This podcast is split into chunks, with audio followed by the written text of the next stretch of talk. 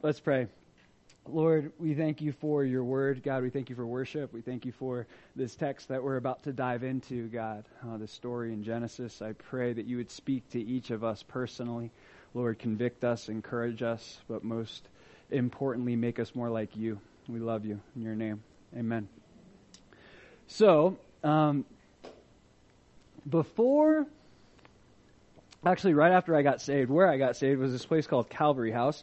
Um, it's a men's ministry and the year that I was there, basically I woke up every day, um, Monday through Friday at, at 4.30 in the morning, uh, devotions at 5, went to work at 6, got done with work at 5, and then most nights we had something to do. So it was pretty, um, pretty structured, pretty intense, right? And, and I did that every day, uh, or every week for a year. So, on Friday nights is when we all went grocery shopping. And for our long weeks of work, we had the privilege of receiving a $50 Walmart card. Okay, and that's what we used to spend for food for the week.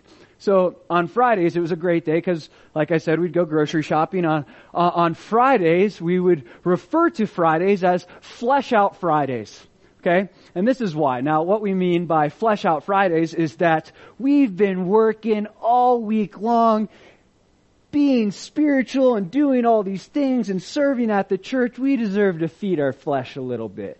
So on Fridays, we'd buy like some pizza and some ice cream. Friday night, we were able to watch a movie. And Friday nights, we'd always kind of give into our flesh. We called it Flesh Out Fridays, literally and it was kind of this uh, culture that we developed in our Calvary House family. There's about 40 to 50 guys. That's what we developed in our Calvary House family. This flesh out Friday culture. We work hard all week, and then on Friday nights we just give in. But what would happen is, oftentimes at the end of the night on Friday, I'm like, man, I just wasted that whole night. It's like we could have been do- doing something more spiritual, like a Bible study or something. I feel like garbage because I ate ice cream and pizza and all this stuff and I'd have like regret it, but next week Friday would come along and I'd do the same thing again. It was just the environment that we created. That's what everybody did. See, in this story, we're going to dive into Genesis chapter 27 and we're going to talk about this fleshly family, which brings me to the title of this teaching, a fleshly family a fleshly family. You'll understand as we dive in, each and every family member here acts out in their flesh one way or another. And I believe that it's because that's the environment that was cultivated in this family dynamic. Okay? If we look at Genesis chapter 27 verse 1, says here, now it came to pass when Isaac was old and his eyes were so dim that he could not see that he called Esau his older son and said to him, my son. And he answered him, here I am. Okay, look here. It says that Isaac was very old. Martin Luther apparently did the math here, and Isaac's about 137 years old at this point, which is key and important to note because if you remember, Ishmael died at 137. So death is obviously on Isaac's mind because his brother died at the same age. We'll find out later in Genesis that Isaac doesn't die till he's 180. So he still has 43 years left to live, but he's thinking about the future and he doesn't think that his time here on earth is going to be much longer. And physically, we see he's affected by his old age. It says his eyes were so dim that he could not see. That's really important to know um, for later in the story.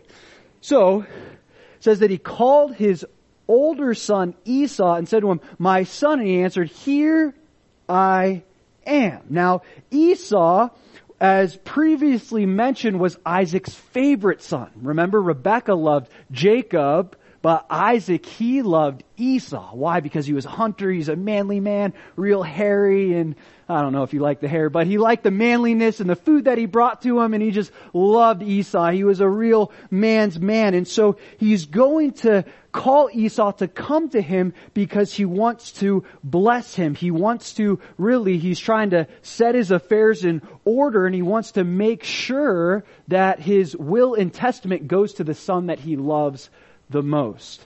Important to note, look at verse, verse 2. It says, Then he said, Behold, now I am old, I do not know the day of my death. Now therefore, please take your weapons and your quiver and your bow and go out to the field and hunt game for me and make me a savory food such as I love and bring it to me that I may eat, that my soul may bless you before I die. So, like I said, he brings Esau to himself and he's saying, hey, I want to bless you. And the blessing that he's talking about is the birthright. I want to bless you with the birthright. I want to give you your inheritance because I don't know how much longer I'm going to live. So go get me some food, go hunt some game, bring me back this savory food, and I'm going to bless you. Now, there's a problem here. God previously prophesied and said, the younger shall serve the er, older. Meaning that Jacob declared by God would receive the birthright. Isaac knows this, but he's still going out of his way to bless Esau. We just read in the previous chapter that Esau married pagan women and this grieved his parents. So Esau's already making very fleshly decisions.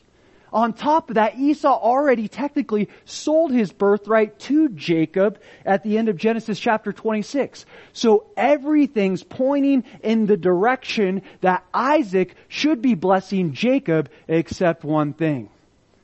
Isaac's flesh. Isaac's flesh. In his flesh, he wants to bless the son of flesh. Remember? We talked about this. Esau is a picture of the flesh, where Jacob is a picture of the spirit. And Isaac, he wants to bless the son of flesh. He wants to bless the flesh. You ever bless your flesh? Come on. You bless your flesh all the time. The very thing that you're called to kill, you bless it. How do you bless it? Some of us, we work out. We lift weights. We try to make our flesh look a little more appealing. Others, we put on makeup. We get pedicures and manicures. We pamper our flesh. We're literally blessing our flesh. We're literally blessing the very thing that God has called us to kill. Now, I'm not saying we're not supposed to take care of ourselves. I absolutely believe we are supposed to take care of ourselves, but so often we get so focused on blessing the flesh because why? It feels good. Because it feels good to bless the flesh. But what does Paul say? In Romans chapter 13, he says, make no provision for the flesh to fulfill its lust. The more you feed it, the more it's going to grow. We discussed this last week. So Isaac, he wants to bless the son of flesh. He's blessing the flesh, essentially. We'll get more into that later because it actually happens later in the story. But follow along with me, picking it up in verse 5. It says, now Rebe- Rebekah was listening when Isaac spoke to Esau, his son, and Esau went to the field to hunt game to bring it. So Rebekah spoke to Jacob, her son, saying, Indeed, I heard your father speak to Esau, your brother, saying, Bring me game and make savory food for me that I may eat it and bless you in the presence of the Lord before my death. Now therefore, my son, obey my voice according to what I command you. Go now to the flock, bring me from there two choice kids of the goats, and I will make savory food from them for your father, such as he loves.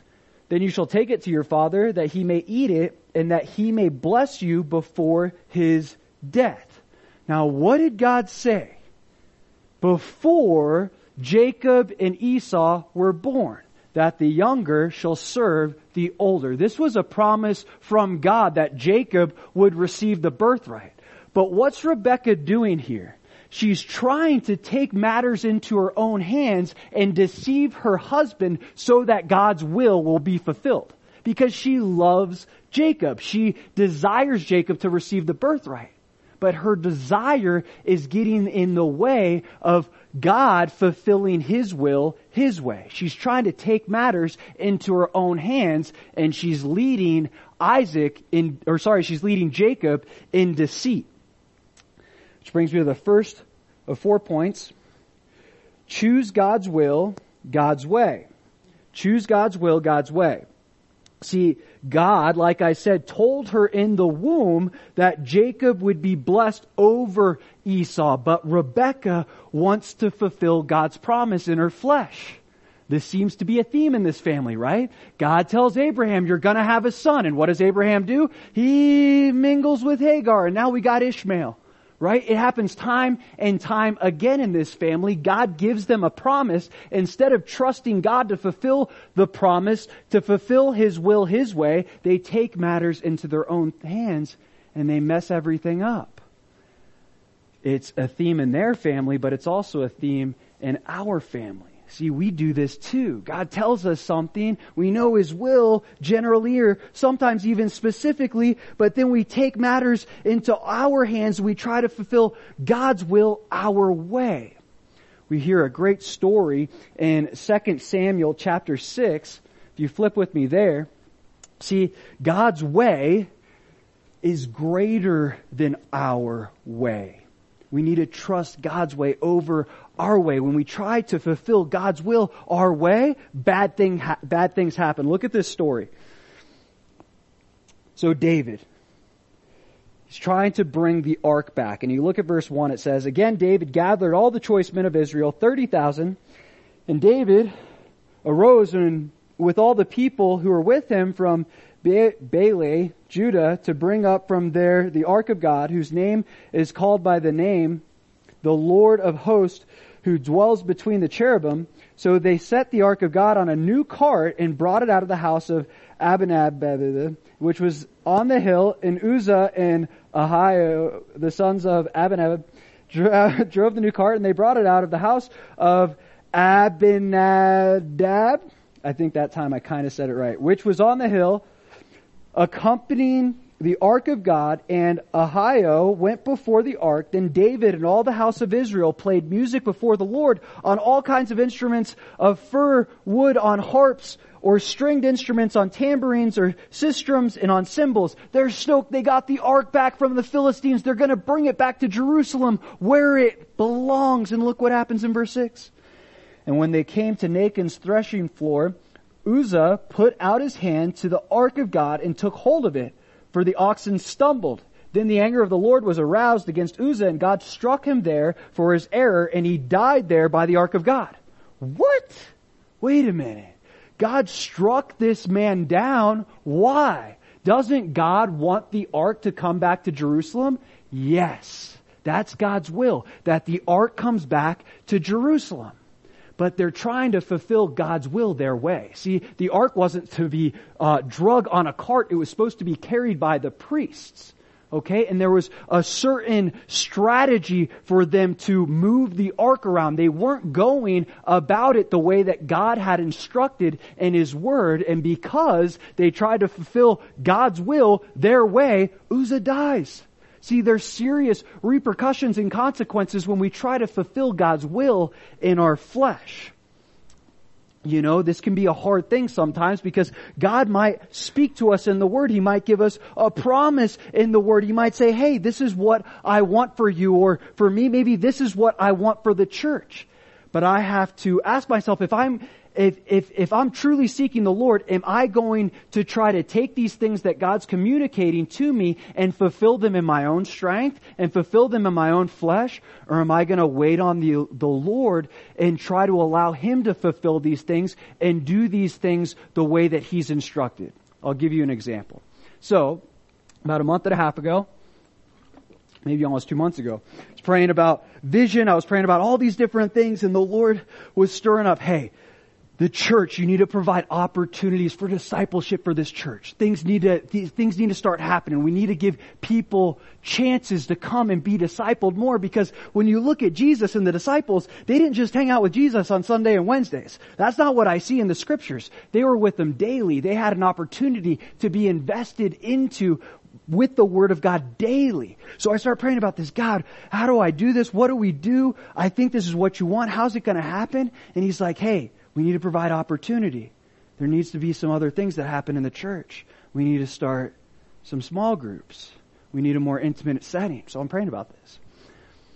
And literally the week that I'm praying about it, that Sunday, Dave comes up to me and he's like, hey man, I, it's really been on my heart to start my home group again. I'm like, hmm, really? Interesting. What were you thinking? He starts describing it to me and I'm like, dude, this is exactly what I've been praying about. And this thing happened and now we got a home group on Mondays. Tom comes up to me, he's like, hey, couples ministry, something that I've been thinking about starting again. Stoked, yes, let's do it. Another opportunity for discipleship. Now what I could have done was taken that direction from the Lord and said, hey, the church needs the disciple, needs discipleship. And I could have said, all right, I'm going to do this on Monday and I'm doing this on Tuesday and I'm doing this on Wednesday and Thursday and all these things. And I could have just loaded myself up and tried to fulfill God's will in my flesh. And you know what would have happened? I would have got burnt out and most of those ministries, they would have stopped existing because I would have been like, by January, I can't do it anymore. But no, I knew God wanted something to happen and He fulfilled it His way. He brought the people to me literally because He had already ordained that, yes, I'm going to take care of this. I'm just telling you what I'm going to do already. And that's what it means to wait on the Lord and choose God's will, God's way. It's not saying, oh, we're going to kick back, relax, and God's going to do all the work. It's saying, hey, God, when you tell me to move, I'll move. When you tell me to stay, I'll stay. If you want me to wait, I'll wait, but I'm not going to take these matters into my own hands and try to fulfill them. That's what Rebecca's doing. She's trying to fulfill God's will in her flesh. And she's using deception. She's actually sinning by trying to make this thing happen. And I want to note on something else here. It says when, in verse 5, um, that Esau after he was directed by his father, uh, Isaac, that he went to the field to hunt game and to bring it. So Esau went along with his father's direction, even though he knew that he promised the birthright to Jacob. He already gave up his birthright, but he knows if he brings his dad this food, then he's going to receive the birthright. Esau is in his flesh too. He's going back on his word. Jesus says, let your yes be yes and your no be no. I don't care if you were in your flesh in that moment, Esau. You said you made a deal. You gotta live up to the deal you made. You can't undo the promise that you made to Isaac. And that's what he's trying to do. So he's in his flesh as well. He's trying to undo God's will for this family. Picking it up in Genesis chapter 27, verse 11. Says, and Jacob said to Rebe- Rebekah, his mother, look, Esau, my, my brother, I almost said my mother, that would have been bad, is a hairy man, and I'm a smooth skinned man. Perhaps my father will feel me, and I shall seem to be a deceiver to him, and I shall bring a curse on myself and not a blessing. Listen to what Jacob's saying. Perhaps if I deceive my dad, he'll think I'm a deceiver. Well, Jacob, if you deceive your dad, you are a deceiver. That's who you are. But Jacob is so caught up with what his dad thinks instead of being caught up with who he actually is. See, it's, it doesn't matter who people think we are, it matters who we actually are. Now this becomes a serious problem, and I won't go too deep into this, because so many sons, they're so concerned about what their fathers think. I'll tell you, I've had the privilege to invest in a lot of young men, and 90% of the time, the issues that they have are rooted in their relationship with their father. Because they're so concerned about what their father thinks. And they'll have bitterness or resentment or whatever. I was never good enough, whatever it is. Because sons, for some reason, we, we're so concerned about what our dad thinks about us. That's Jacob's problem here. But he's more concerned about what his dad thinks about him than he is about who he actually is. Jacob, if you deceive your father, that means that you are a deceiver. Who you are is more important than who people think you are. Don't worry about who people think you are. Worry about who you actually are. Paul says it like this in Galatians chapter 1 verse 10. He says, for do I now persuade men or God, or do I seek to please men? For if I still please men, I would not be a bondservant of Christ. What is he saying? I'm not worried about what people think about me. I'm not trying to please men. That doesn't mean that I don't love men and I don't love on men. It means I'm focused on pleasing God. I'm focused on pleasing my heavenly father. Cause regardless of what people think about me, if I'm not doing this right, I'm never going to do this right. And you know what pleases our heavenly father? Having a good testimony. There's a lot of things. Faith pleases him, but follow me. Specifically in context of this, Jacob thinking, oh, if I deceive, then he'll think I'm a deceiver. A good testimony is what pleases God. Paul writes to Timothy, and says this in 1 Timothy chapter 4, verse 12. 1 Timothy chapter 4, verse 12. He says this, Timothy, a young pastor in a church, he says, let no one despise your youth, but be an example to the believers in word, in conduct, in love, in spirit, in faith, in purity. What's he saying?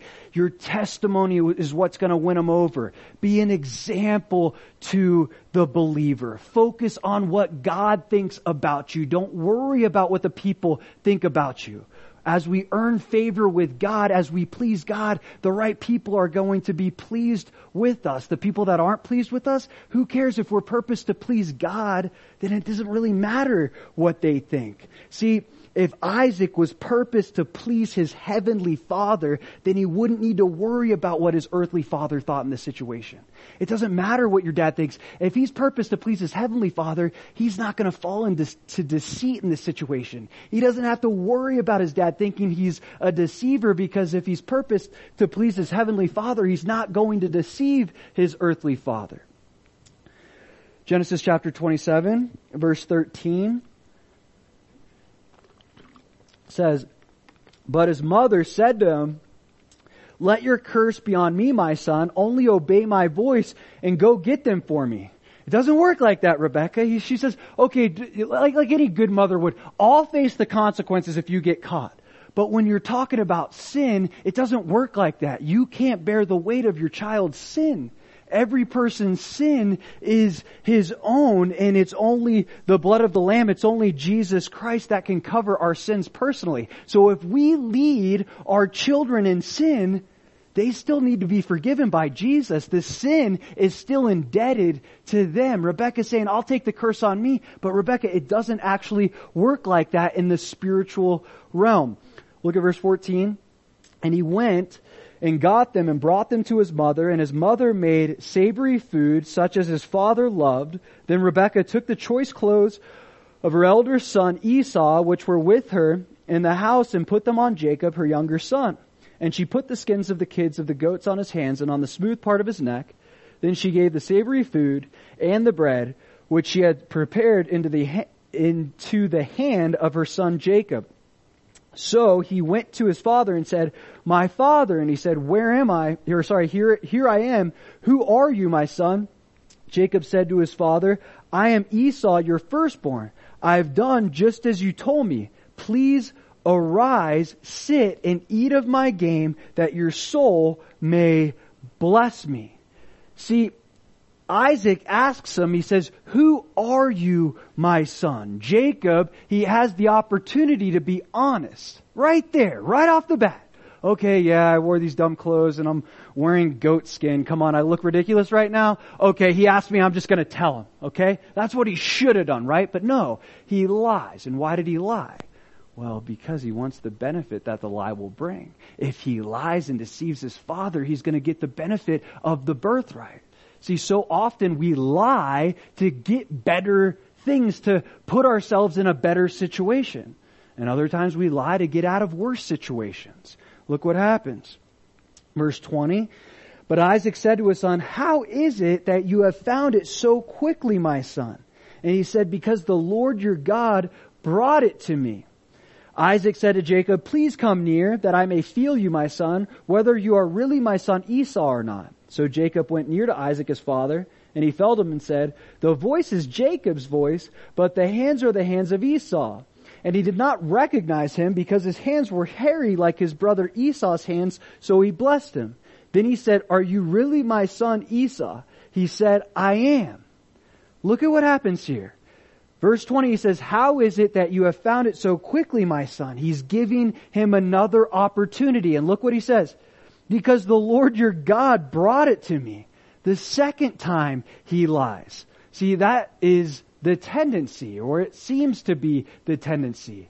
We say one little lie, and it turns into two lies. We constantly dig ourselves a deeper and deeper grave. And this time, he brings God into the situation. He says, God brought it to me. So not only is he lying, he's bringing God into it. This is the work of God. It's like, oh my gosh, we see here that Jacob, he doesn't have any respect for the Lord yet. Why? Well, he doesn't know him yet. He hasn't encountered him yet. He'll encounter him the next chapter. And after he encounters him, we'll see there's a little more respect that's gained for the Lord. But nevertheless, he lies a second time. He brings the Lord into it. And then he lies a third time. Look at this, verse 24. Are you really my son Esau? He said, I am. Another lie. It's a vicious cycle. Such is the nature of our sin. It starts as like a little thing. We do one little thing. And that little thing turns into two or three. And eventually that sin becomes a lifestyle. And that lifestyle eventually defines who we are. Jacob, the deceiver. And it starts just with that one thing. You had the opportunity in the beginning and you kept digging yourself this deeper and deeper grave that eventually deci- de- um, defined who you are. Now Jacob could be justifying this whole thing. He could be saying, yeah, I'm sinning to fulfill God's will. But that can never be justified. We can never justify, okay, I'm going to sin to fulfill God's will in my life. That can never be an excuse. Sin is sin. And Jacob here, he's operating in his flesh. He's using deception and lying to try to make God's will happen his way. Look at verse 22. Um, I want to read, read this because it's a second point and it's important. I want you to key on this. So Jacob went near to Isaac his father and he felt him. Okay, he felt him and said, look what he says, the voice is Jacob's voice, but the hands are the hands of Esau. See, when we trust our feelings over our hearing, we get ourselves in trouble. What am I talking about? When we trust our feelings over hearing God's word, then we're bound to get in trouble. Now this is Jacob's voice, but follow me in the spiritual principle. This is the second point. Trust the word, not your feelings. Trust the word, not your feelings. He felt him and the feeling was right. He felt like Esau, but what he heard was Jacob's voice. He knew what he heard and he knew something was off. And he didn't um, he wasn't in tune to what he was hearing to the point that it changed his behavior because he went with his feelings. See, when we go with our feelings and not God's word, we're going down a dangerous path. I feel like this. First, God said this. In Proverbs 14, if you turn with me there, he puts it like this. He says, verse 12, he says, there's a way that seems right to a man, but its end is the way of death. There's a way that seems right. There's a way that feels right, but that way, it ends. It certainly will end in death. For to be carnally minded is death, but to be spiritually minded is life and peace. It doesn't matter if it seems right or it feels right, if it doesn't line up with God's Word, then it's not right. Often, we don't feel like doing what God says. So does that mean we shouldn't do it? I'm not feeling it, God. I don't like what you told me this morning. Does that mean I shouldn't do it? No, we can't be led by our feelings. Our feelings will always lead us astray. You know what? Today, I woke up and I wasn't feeling it. Literally. I wasn't feeling so hot. I was like, alright, sometimes if I get a sweat in, it'll help me feel better. So I took the dogs for a run. I got back and I felt worse. I'm like, man, it usually makes me feel better. But I didn't. I felt worse. I felt a little sick. I felt a little achy. I felt like a little fever was going on. I know I gotta teach tonight. That's what God's called me to do. He's called me to teach. I love teaching, but I wasn't feeling like it this morning. I didn't feel like coming and teaching tonight. And what do I do? Nah, I'm not going to teach because I don't feel like it. No, I'm going to teach whether I feel like it or not because it's what God's called me to do. It's what He's told me to do. And I'm going to choose to obey God's word and be led by His word over my feelings because my feelings deceive me. As I'm up here right now, I feel way better than I did. Maybe God was just testing me on this very scripture. Probably, likely. That usually is the case. He's like, all right, I'm going to make you feel bad so you live up to this thing that you're saying here. But it's the truth. We need to be led by God's word and not how we feel. He felt his hands. They felt right, but what he heard wasn't right. If what we're feeling isn't lining up with God's word, then something's wrong. The word is right. See, it's the difference between doing what you know you're supposed to do and doing what you feel like doing. There's a saying, boys do what they want to do and men do what they have to do. And that's the reality of our Christian walk. That goes for the ladies as well.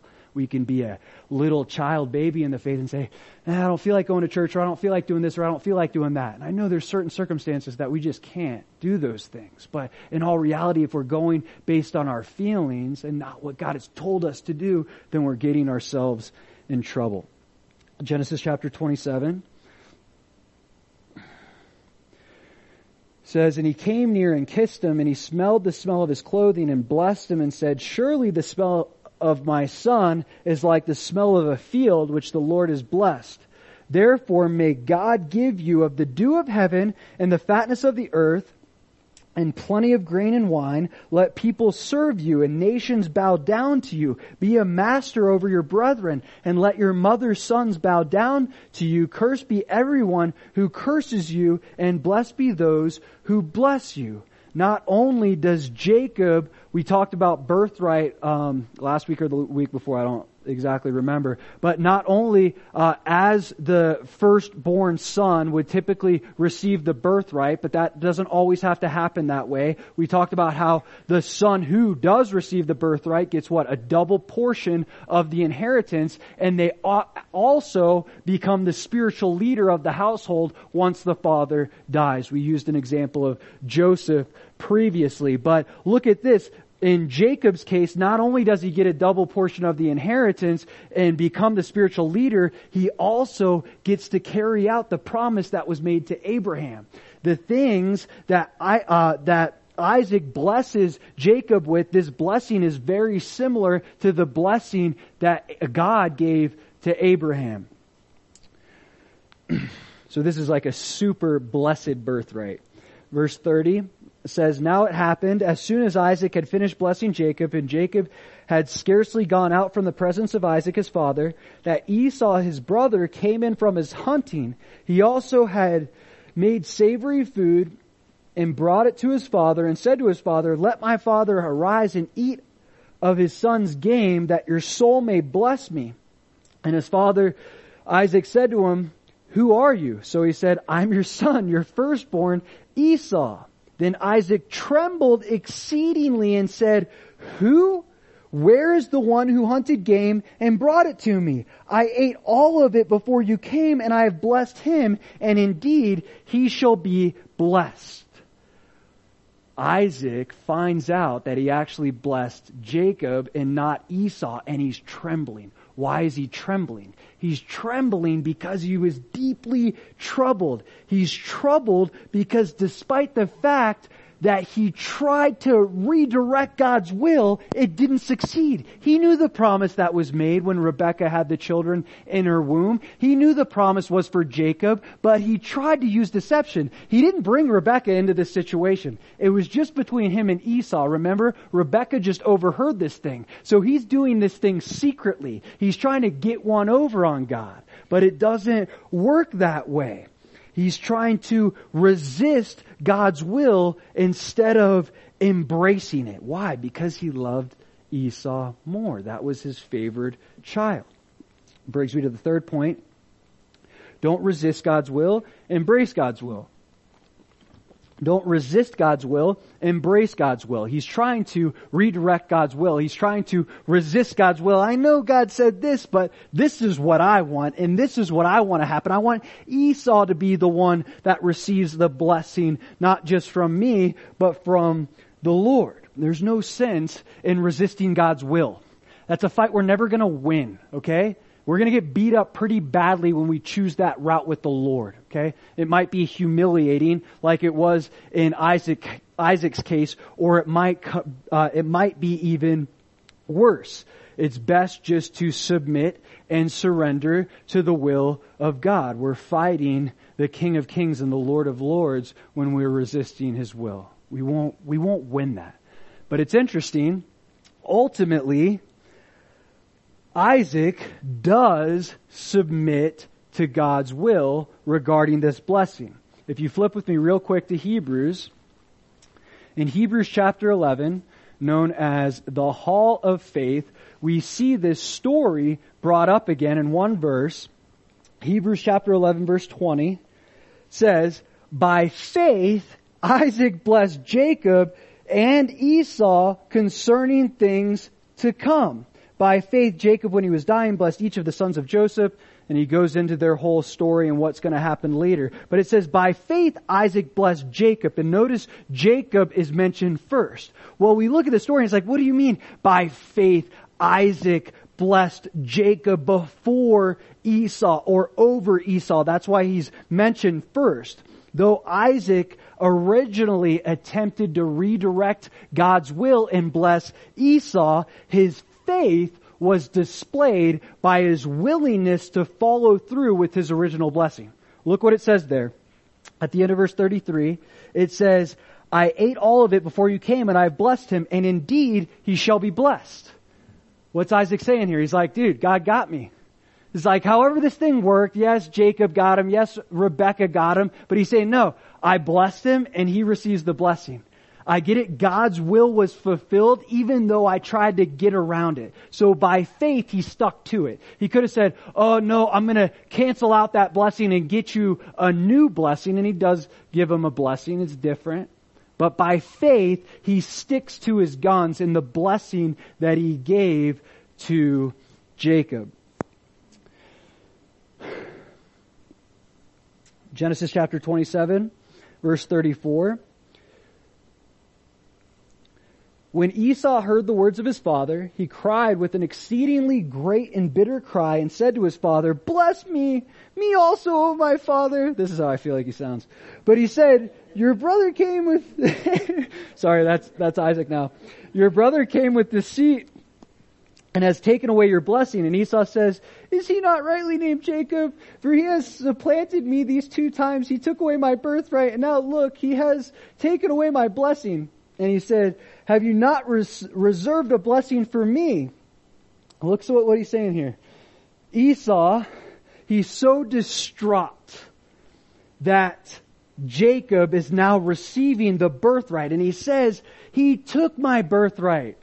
But no, he didn't. Esau gave him the birthright. So now that Esau's facing up to the consequences of his sin, now he's embittered. Remember? He despised his birthright. And now he's crying about it and he's turning around and he's blaming it on Jacob.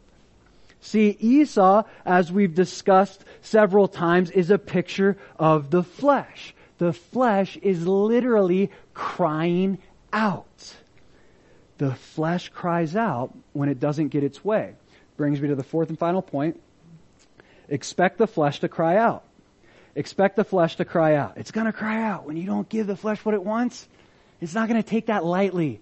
The flesh is going to cry out, give me a blessing too. I want something too. This isn't fair. You've been feeding the spirit, but can't you give me a little something?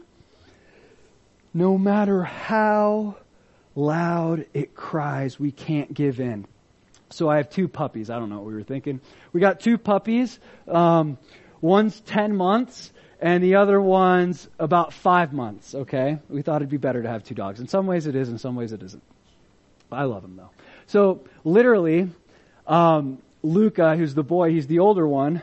You know, we have bones everywhere and, you know, we'll give him a bone and then we'll give Noli, the younger one, but she's bigger, we'll give her a bone. And Luca will start freaking out because he wants her bone. He doesn't care that he has a bone. He wants her bone. And Luca, he communicates with us. He doesn't stop talking in dog language, and usually we know what he's saying.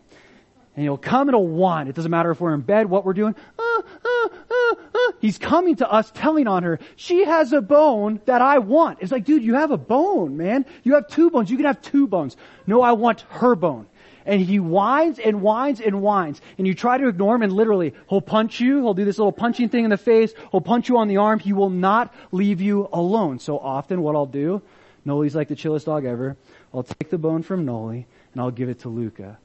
Oh, it's so wrong, right? Why? Because I'm so annoyed with the cry. But that's the nature of our flesh. We get so annoyed with how loud it cries out that finally we're just like, fine, I'll give in to you. You're crying out so loud, flesh, I'll give you what you want. And that's not the right thing. I should never give Luca the bone that's Noli's. Ever. Eventually, if I endure long enough, it may take hours, he'll stop crying. But I have to stand up for Noli. I have to stand up against the flesh, Luca, and say, no, you can't get what you want. And I'm going to let you cry and cry and cry till you finally give up on this thing. But that is the nature of our flesh. It cries out and cries out and cries out until it gets what it wants. And look what he says here in verse 36, 36, he says, Is he not rightly named Jacob? For he has supplanted me these two times. He's deceived me these two times. The spirit and the flesh, we've talked about this before, but they're constantly at war against each other. See, the fleshly man is always going to talk trash to the spiritual man. He's always going to dog him. Remember, Jacob's a picture of the spiritual man, Esau a picture of the fleshly man. And the flesh is always going to talk down to the spirit. What do I mean? Sometimes your flesh will remind you and convince you that you're defined by your sin. You were a drug addict, that's who you are because you did drugs for so long, you're always going to be a drug addict.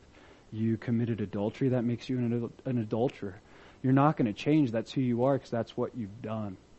Jacob, you're a deceiver because you deceived me twice. That's always who you're going to be, Jacob. And the flesh will try to, try to convince us that our sin defines us and that's not the truth because it's God's grace that defines us. And he says, put away the old man and walk in the new man. That doesn't mean that I'm perfect, but I know the new man that God's called me to be. And I'm listening to what God's called me to be and not what the flesh keeps trying to drag me back into because the flesh is determined to drag you into the pit of self-condemnation. Jacob, you're the deceiver and you're always going to be the deceiver. You're the drug addict, Tanner, and you're always going to be the drug addict. It's like, no, no, that's not who I am in Christ. I've overcome that thing, but for years this is who you were. It's like, no, I'm the new man. That's God. That's who God has called me to be. This is what the flesh does. It tries to bring us back to the pit of self-condemnation. Picking it up in verse 37. It says, Then Isaac answered and said to Esau, Indeed, I have made him your master and all his brethren I have given to him as servants with grain and wine and I have sustained him. What shall I do now for you, my son? And Esau said to his father, Have you only one blessing, my father? Bless me, me also, my father. And Esau lifted up his voice and wept. The flesh is entitled to blessings. The flesh always wants to be blessed. It feels that it's deserved. It deserves blessings. It's like this. You ever do something super spiritual and then your flesh is like, hey, you did that spiritual thing, can you give me a little something too? Like maybe you go to church on Sundays and then you're like afterwards, hey, Sundays I can like while out and do whatever I want. want. I went to church on Sunday or Friday night, I went to couples study or on Monday night I went to home group. So now I can do whatever I want for the rest of the week or the rest of the night. Or what about this? Maybe, how many of you have fasted before and when you come off your fast, you completely indulge.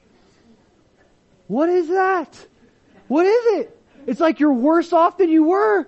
You would have been better off not fasting if you're just going to fast to deny your flesh for whatever the purpose is. There's multiple purposes in scripture. But say it's to deny your flesh. I'm going to deny my flesh. I'm going to fast this day or these few days. And then I come off my fast and In-N-Out. Here we come.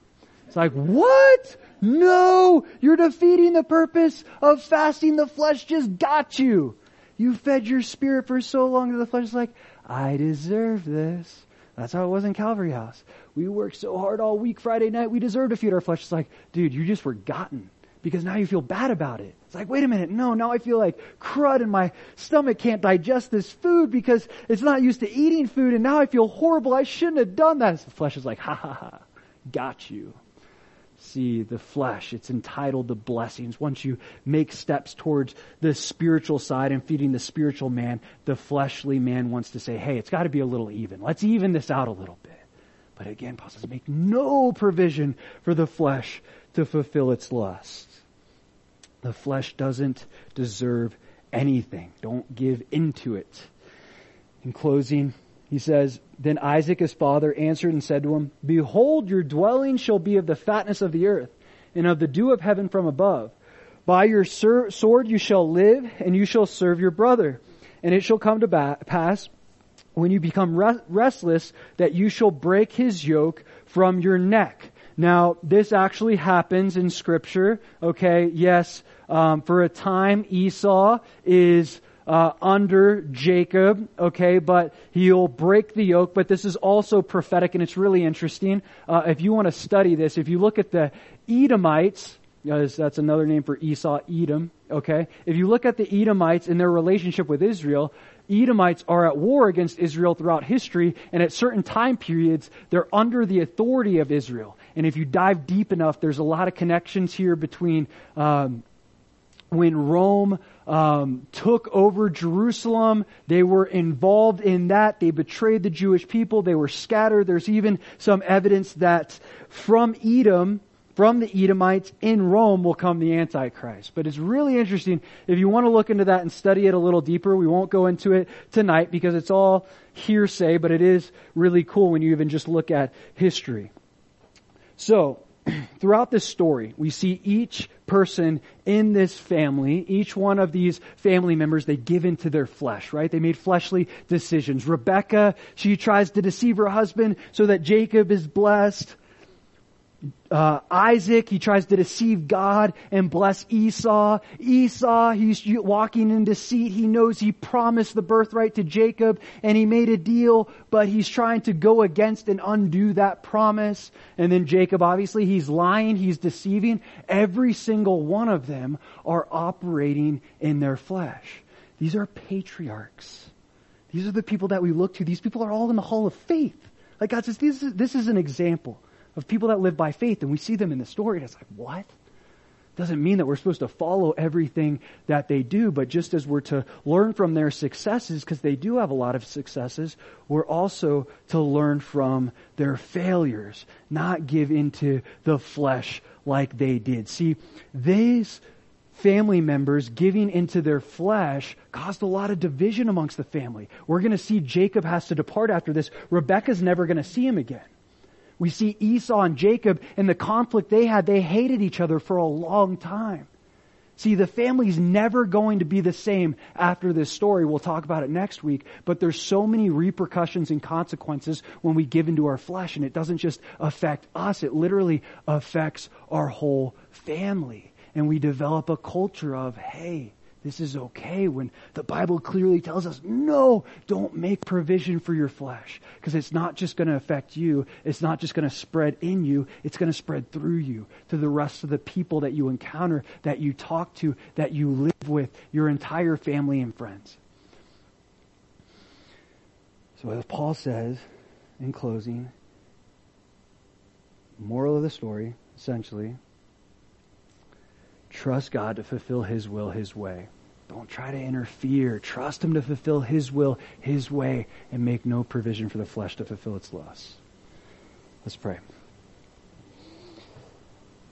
Lord, we thank you for your word. We thank you for the good examples and the bad examples that you give us in Scripture. God, this um, text, Lord, um, it's not like anybody did anything right, but you have it here for a reason to teach us, God. And these are patriarchs, Lord. They made mistakes and you bestowed grace on them and you used them as examples for us to look to, God, so we know that we receive grace upon grace when we give in, when we mess up, Lord, but I pray that you would allow that grace to teach us to deny uh, our flesh, God, that we wouldn't uh, put ourselves in situations where there's unnecessary baggage and unnecessary problems and unnecessary division amongst our family because we gave in for a moment. God, because we see in this story that those moments that we give in, they grow into bigger problems. And none of us want that for ourselves or our families, God. So give us the strength to, to, to make spiritual decisions. Give us the power to walk in the new man, the spiritual man. In your name, amen.